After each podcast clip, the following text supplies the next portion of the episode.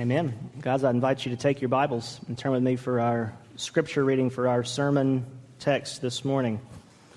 Today we're going to look together in Paul's letter to the Ephesians, Ephesians chapter 4.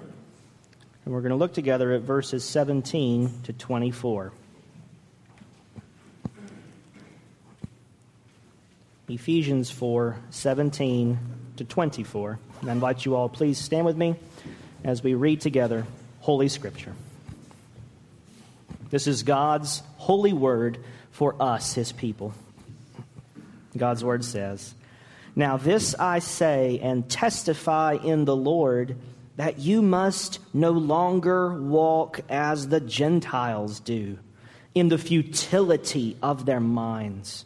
They are darkened in their understanding, alienated from the life of God because of the ignorance that is in them due to their hardness of heart.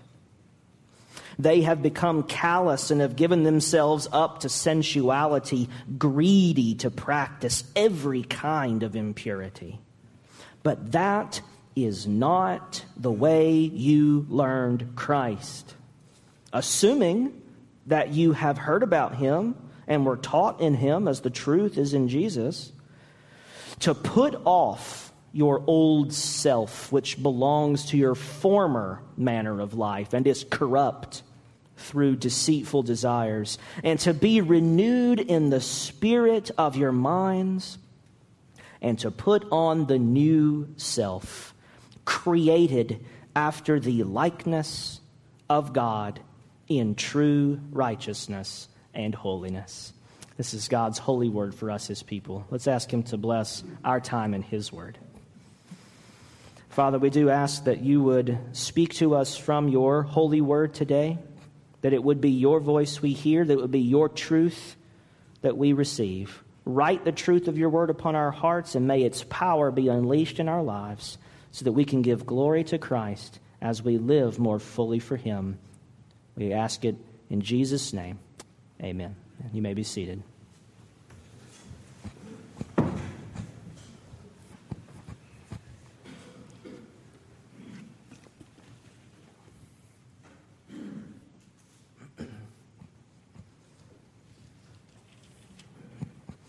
So there's an important doctrine in the Christian faith. And in, I'll give you, I'll give you the Latin because I went to seminary for nine years and I got to use some seminary words every now and then, all right, to at least get my money's worth, right? So, my Latin pronunciation is not the best, but here you go. Ready? the doctrine is creatio ex nihilo. You're all very impressed. No. No it's not impressive. It's, it means creation, creatio, ex out of nihilo, nothing. And you've heard the word nihilism or nihilism, right? The belief that there's no meaning or purpose and life's just utter whatever you make it because there's no meaning or value, right? Nihilism.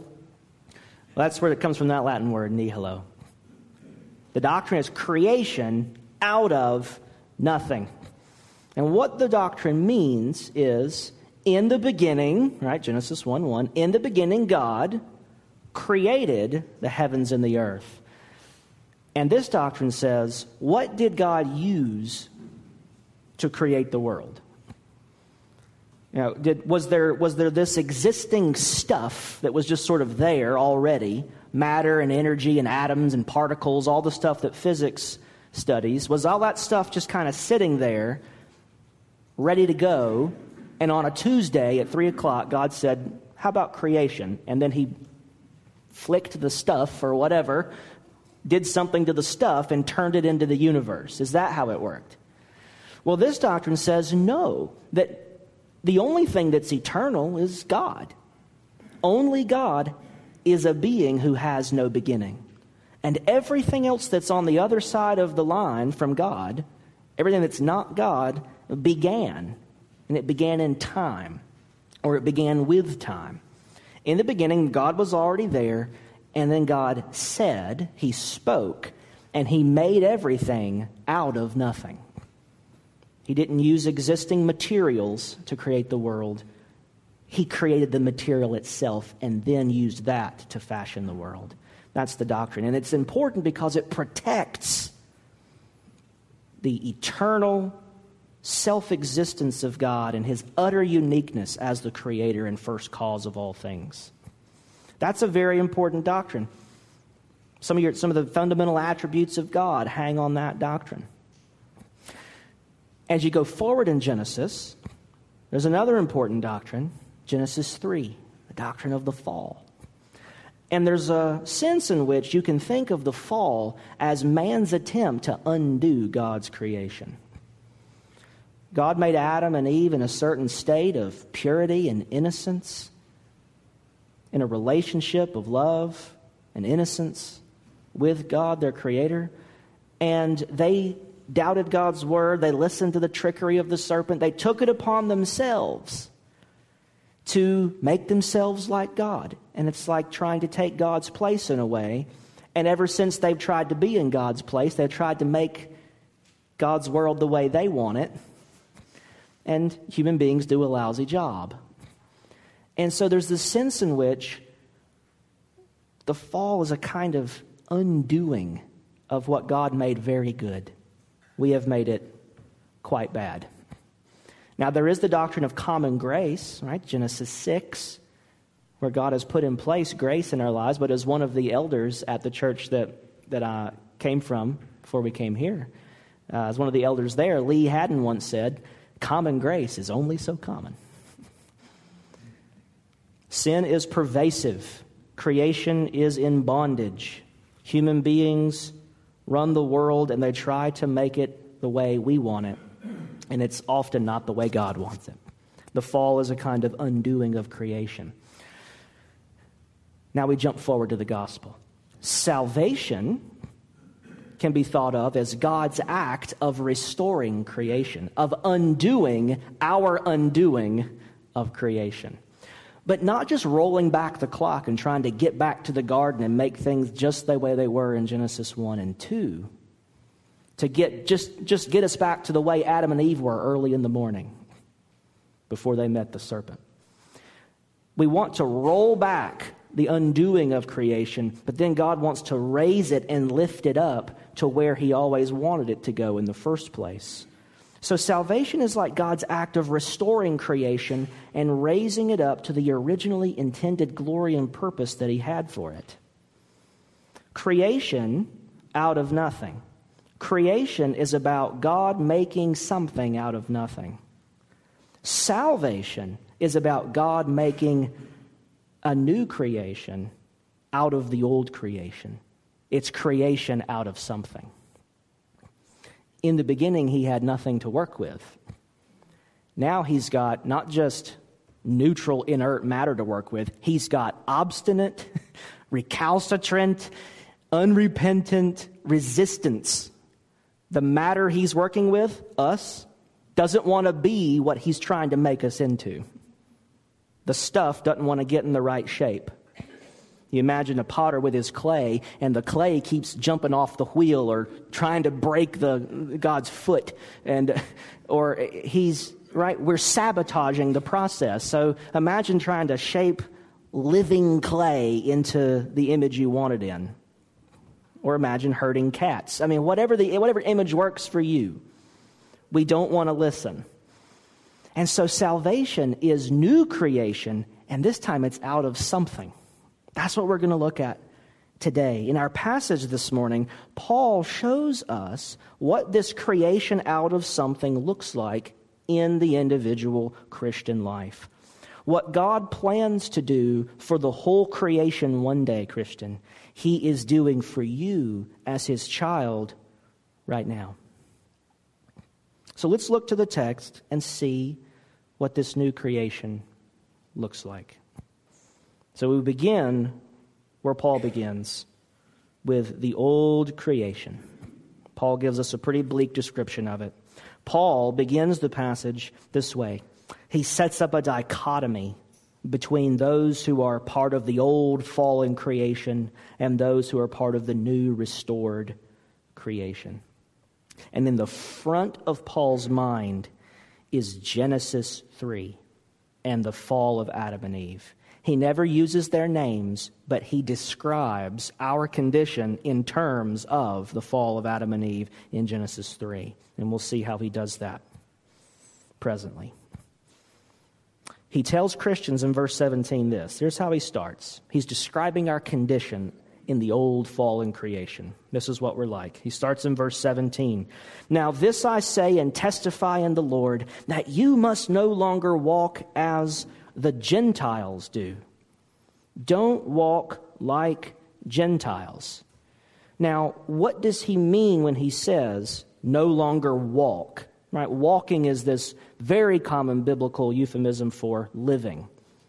How you live. That's your walk. How do you live? He says, Don't live like you used to. Don't live like that old Gentile you used to be. Now, what does he mean by that? Well, he explained this already earlier in the letter in chapter 2. He explains this in verses chapter 2 verses 11 and 12. He says, "Therefore remember at one time you Gentiles in the flesh called the uncircumcision by what is called the circumcision, which is made in the flesh by hands. He says, So remember, at one time, you guys are Gentiles in the flesh, meaning you're uncircumcised, unlike Israelites, unlike the Jewish people who practice circumcision. You're on the other side. Remember that at one time, you were these Gentiles, and then he says in verse 12, remember that you were at that time separated from Christ, alienated from the commonwealth of Israel, and strangers to the covenants of promise, having no hope and without God in the world. That's, that's not three strikes, that's five. So you're almost out twice. One more strike, and you'd have two outs. These Gentiles are in a desperate situation. They are separated from Christ. They're alienated from Israel. They're not members of the covenant. They don't have any hope, and they're without God in the world. So, who are these Gentiles that he says don't live like that anymore? Well, it's their old life of sin. They were excluded from God's people. So, these Gentiles is Paul's way of calling them unbelievers. Don't live like the non Christian you used to be. Remember your old Christian life, your old walk before you were a member of the church, before you came to Christ? Don't live like that anymore. That's not who you are anymore. He calls their old lives Gentiles. In the old creation, where we start is a Gentile. We start out excluded from God's people. Or, as Paul says in verse 18 of our passage, he says in the middle of verse 18 that, that those Gentiles we used to be are alienated from the life of God. That's also what he said earlier in chapter 2. Alienated. We're excluded from God's people and we're alienated from God. That's where we start in the old creation. He goes on from there, and he says that we are not only alienated from God, separated from Him, excluded from His people, but also, he says, we are mentally fallen and morally fallen. Look how he describes our mental fall in verses 12 and 18, uh, verses 17 and 18. He says, You must no longer walk as the Gentiles do in the futility of their minds futile minds. Verse 18, they are darkened in their understanding. Alienated from the life of God. Why? Because of the ignorance that is in them. A futile mind that is darkened in its ability to understand and is chock full of ignorance. A dark, empty head full of ignorance. That's where we are. And he doesn't mean ignorant like you don't know how to count to four or you can't tie your shoes. It's not that kind of futility. Like they can, these people can still do math problems and can still be doctors and nurses and engineers and can still be competent members of society and, and, and all that. He's not talking about the basics of, of just existing in the world and doing basic things. He's talking about in the things of Christ, in the things of the Lord There's no understanding. And it's not that they just don't like what they're hearing, they don't understand what they're hearing. Understand in a sense that they really get it. They really get the gospel. Because unbelievers can pass a, a, Sunday school quiz about what's the gospel. Did Jesus die for you? Yep. You know, did God send Jesus to do that? Yep. Did Jesus rise from the dead? Yep. I mean, you can get that the answers right on that quiz. But if you go out and that makes no difference in your life, have you really got it? I heard one Bible teacher say it this way there's two gods, two gods that all of us have. There's our, uh, there's our sort of, there's our official God, the one we say we believe in, the one we know the answers to on the quiz. There's our official God. Then there's our actual God. And the difference is the actual God is the one who gets his way in your life. So the God that I just know the right answers to on the quiz, who doesn't actually get his way in my daily life, that's not really my God. Whatever has its way with me in life, that's who my God is. These people have, and this is who all of us are, apart from Christ futility in our minds, darkened understandings, ignorance that is in us. We're mentally fallen, but we're also morally fallen. He says in verse 18 that all of this darkness of our understanding, all of this futility, all this ignorance, where does it come from? Into verse 18. It's due to their hardness of heart. We don't just have dark minds, we have hard hearts. Or as he says in verse 19, they have become callous and have given themselves up to sensuality, greedy to practice every kind of impurity. In verse 22, he says that we are corrupt through deceitful desires. Dark minds, hard hearts, corrupt wills, a love of sin, a lack of understanding or even interest in the things of God, excluded from the people of God, alienated from God. That's where we start in the old creation. That's the stuff God has to work with when it comes to new creation. Now, why are unbelievers like this? Why were we like this? Lest this turn into a why are they like that, not us. Why were all of us like that at one time? It's because we are fallen in Adam. Here's where the Adam and Eve imagery comes in fallen in Adam. He says in verse 22, if you have the ESV, it says this to, He says, We are to put off your old self. Put off your old self. But in Greek, it's put off the old person. Put off the old person, and normally it's translated man. Put off the old man. And here, he's pointing us back to Adam. Who is the old man? It's the father of all of us. It's Adam. Put off the old Adam. And then in verse 24, he says, Put on the new self. Put on the new man. Take off the old. Put on the new. Put off the old Adam in verse 22. And then he says, The old Adam is corrupt through deceitful desires. And here we have another allusion to what happened to Eve in the garden when the serpent says, Did God really mean what he said when he said, Don't, don't eat? Because look, Eve actually said, God told us not even to touch the apple or whatever fruit it was. God said, Don't even touch it. And you can imagine, since God actually never said don't touch it, he just said don't eat it, you can imagine the serpent touching it. Look, I'm touching it.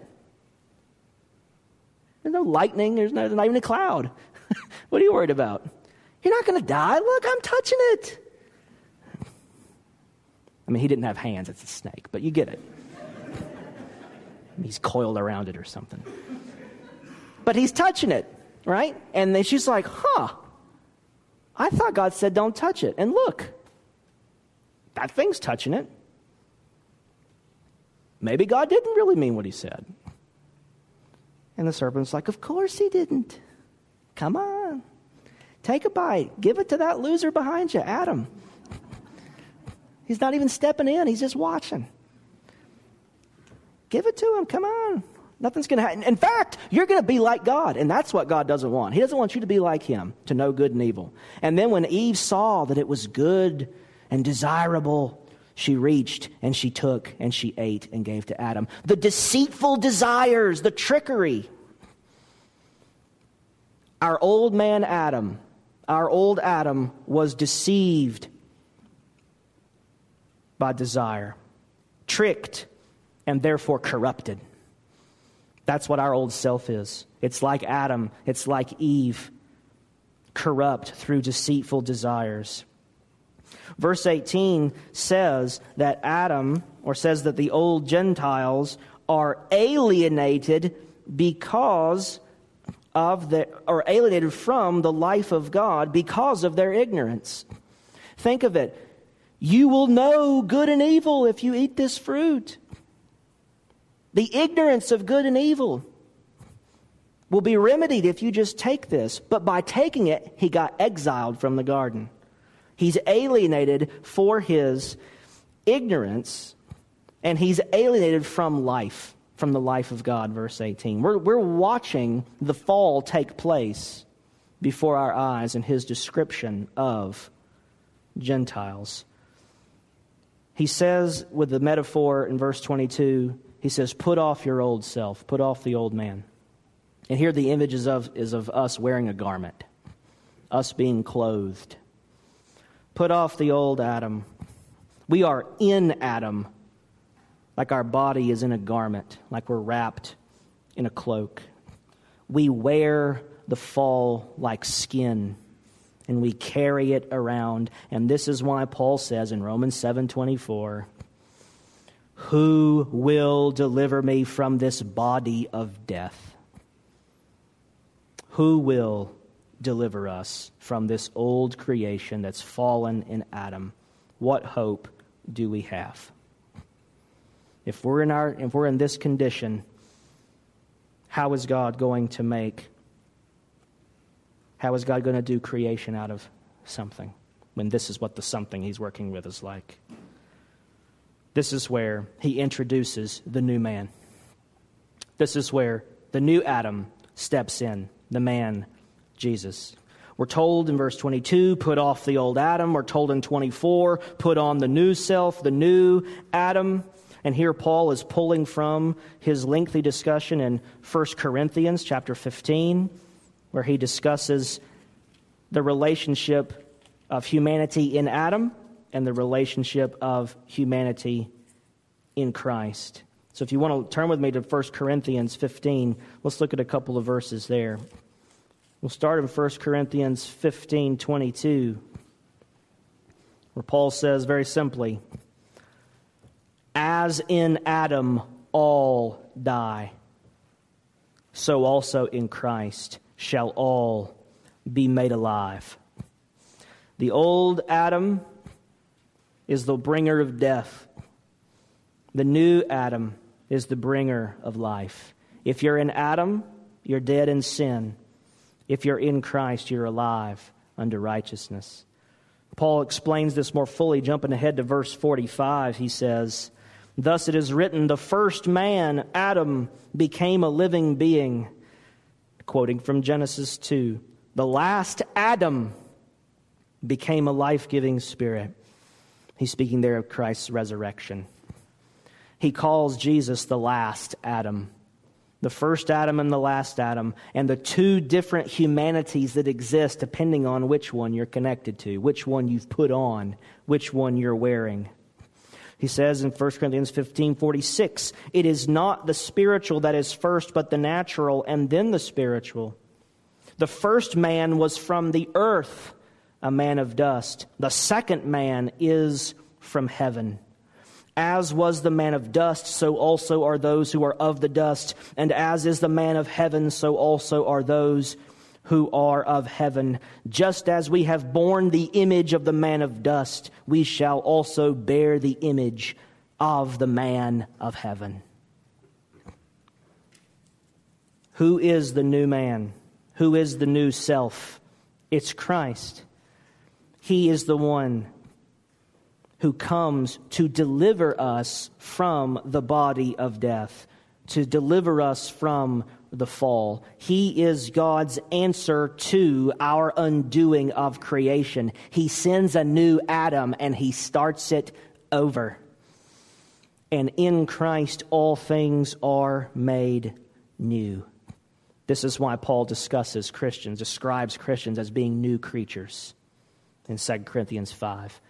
If you're in Christ, you are a new creature, a new creation. Behold, the old has passed away, and behold, the new has come. Christ is the one in whom new creation is launched, the one in whom God is undoing our undoing of creation. In verse 24 of our, of our text, Paul says, We are to put on the new self, the new man created after the likeness of God. Adam is made is the, in the image and likeness of God. Eve is in the image and likeness of God. It's just another clue that he's thinking about Genesis 3. He's talking about whose likeness you bear. Whose image are you in? Are you bearing the image of the man of dust, the one who's alienated, exiled, dead in sin, corrupt, ignorant, hard hearted, lost? Or do you bear the image of the new man? The new man. For in him, you are created after the likeness of God in true righteousness and holiness. Christ himself is the true image and likeness of God, and in him humanity is remade into that image. Again, back in chapter 2 of Ephesians, Paul says this. He says that he sent Christ so that he might create in himself one new man. And that line, new man, is identical in Greek to put on the new self in our text. In Christ, he is making one new man, one new humanity.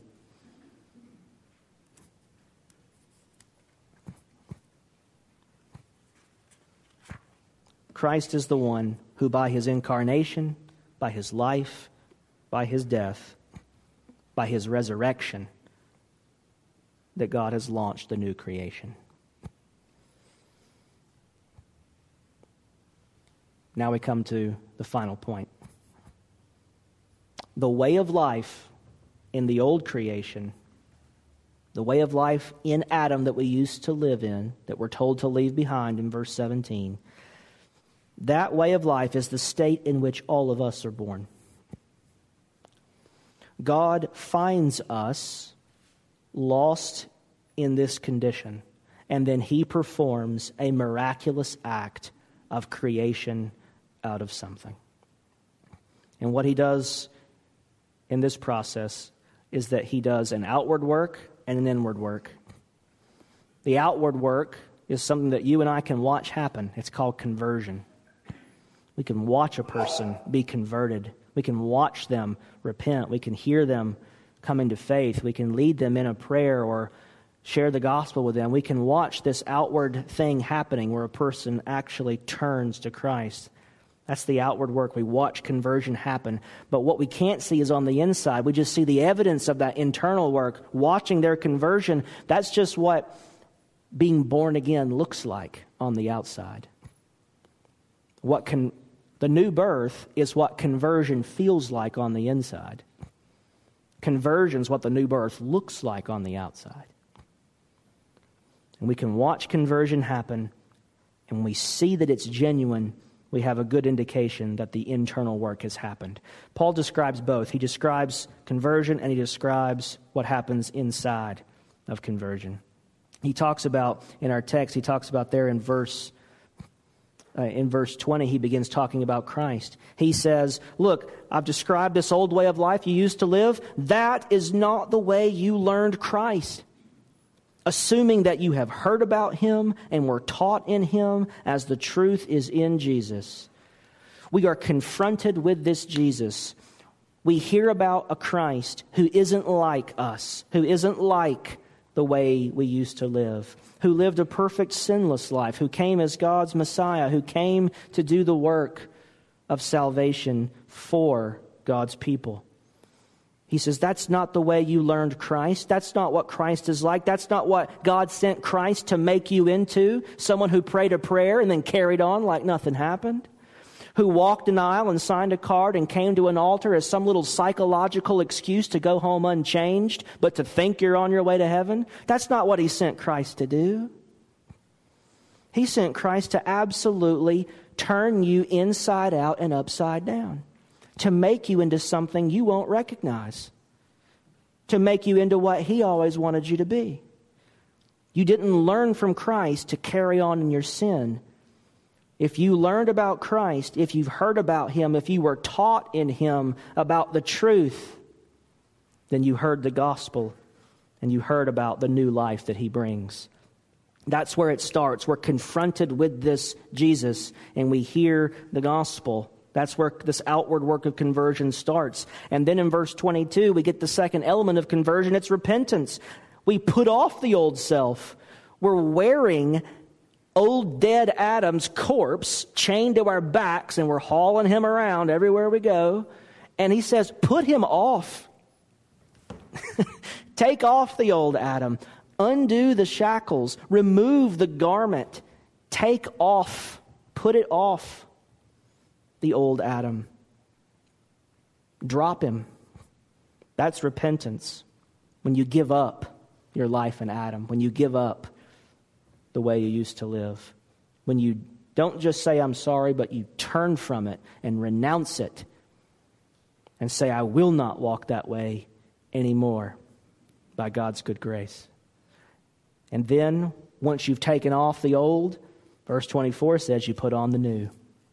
Put on the new. That's embracing Christ, trusting Him, accepting Him as Savior, bowing the knee to your Lord, putting your, all your hope, faith, trust, confidence, reliance upon Him and Him alone and God's promises that are made to you, sealed by His blood, guaranteed by His resurrection, signed and sealed on the table in the sacrament.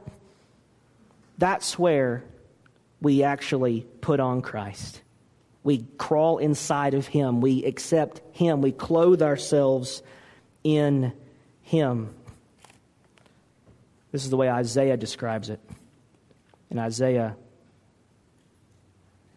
61:10, he says, "I will greatly rejoice in the Lord. My soul shall exult in my God, for he has clothed me with the garments of salvation.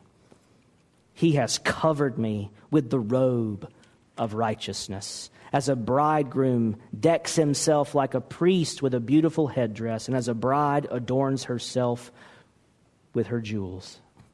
He has clothed you, Christian, in Christ, in a robe of salvation and his righteousness. That's what we see happening in the outward, in the conversion process. We're confronted with Christ, we're broken in our sin, we repent, we believe, and we rise to walk in newness of life. What happens on the inside when we experience that? It looks like verse 23. We are renewed in the spirit of your minds. That old, darkened, alienated, ignorant, unbelieving, lost mind, unregenerate. It, all of a sudden, the lights go on and the darkness flees. We're no longer ignorant. Now we understand. Now we're convicted and convinced. Now that hardness of heart begins to melt away, and we are renewed in the spirit of your minds. We are transformed, beginning with our minds. God literally changes your mind about Jesus. Whereas before he was uninteresting or just some religious thing you do because mom and dad did that, that, or I grew up that way, and it's boring and uninteresting, and I can't wait for church to get over, and I'm not really. We just go along in our religious comfort, and we and it's not really something that we truly believe or truly want or receive. And God changes your mind about Jesus. All of a sudden, He's treasure, He's Lord, He's beautiful, He's everything. He's Savior, He's friend, He's protector, He's prophet, priest, and king. He's the one I'm going to see in heaven. He's the one I want to be with in the new resurrection, in the new resurrection body. He's the one that's going to make heaven not boring after about the first 10 trillion years. He's everything now, and he, God changes your mind about Jesus. You are renewed in the spirit of your mind. And then you are literally, literally changed, recreated, reborn. He says in verse 24, You are created after the likeness of God in true righteousness and holiness. We are renewed, we are remade, reborn, recreated. And that's not just a nice poetic way to say it. We really are different, we really are new. And then we rise and walk in new life. That's what verse 24 ends with. We are created after the likeness of God in true righteousness and holiness. We are made to actually look like Jesus in our lives. We practice righteousness, we practice holiness, we trust and obey. And we are transformed. And people can look at us and say, I knew you back when, and that's not who you are anymore. You are different. You are new. What happened to you? And you can say, I didn't do anything. I just am different because I met the one who can make all things new. We are a new creation in Christ. The first creation, Christian, was powerful. It was dramatic. It was a creation out of nothing. The new creation, though, is even more amazing. It is creation out of something. God takes a corrupt, lost, resistant mass and he turns it into a portrait of his son. He makes you into a monument to his grace, a trophy for his son. He takes a sinful person out of an unholy world, transforms you, makes you holy, puts you back into that sinful world, and He keeps you holy, and He keeps you walking with Him. That is a absolute miracle. More powerful, I would submit to you, than the six day creation in Genesis 1. This is new creation. This is God showing His true power and His true grace and glory to us.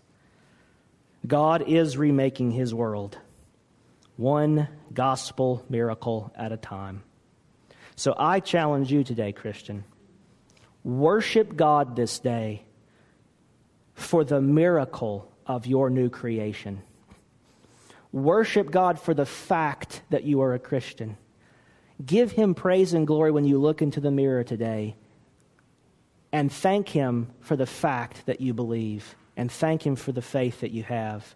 If there's any zeal in your heart for Him, any love, any affection, any commitment at all, any zeal for the Lord, give God glory for that because that's His gift to you. That's Him creating something new and glorious out of something old and sinful and broken. Worship Him, Christian. Rise and walk in newness of life. For as Paul says in Ephesians 2 8, and 10, 8 to 10, we are saved by grace through faith, not by works. It's the gift of God, lest anyone should boast. For we are his workmanship, created in Christ Jesus unto good works that he prepared beforehand for us to walk in. Rise in new created life, trust and obey give him the glory. Let's pray. Father, we thank you so much that you have sent Christ, to the new man, the new Adam, to remake us into your image, to do for us what only you could do, to change our hearts, to change our minds, to show us who Christ is, to give us eyes to see him and hearts to love him and wills to obey him.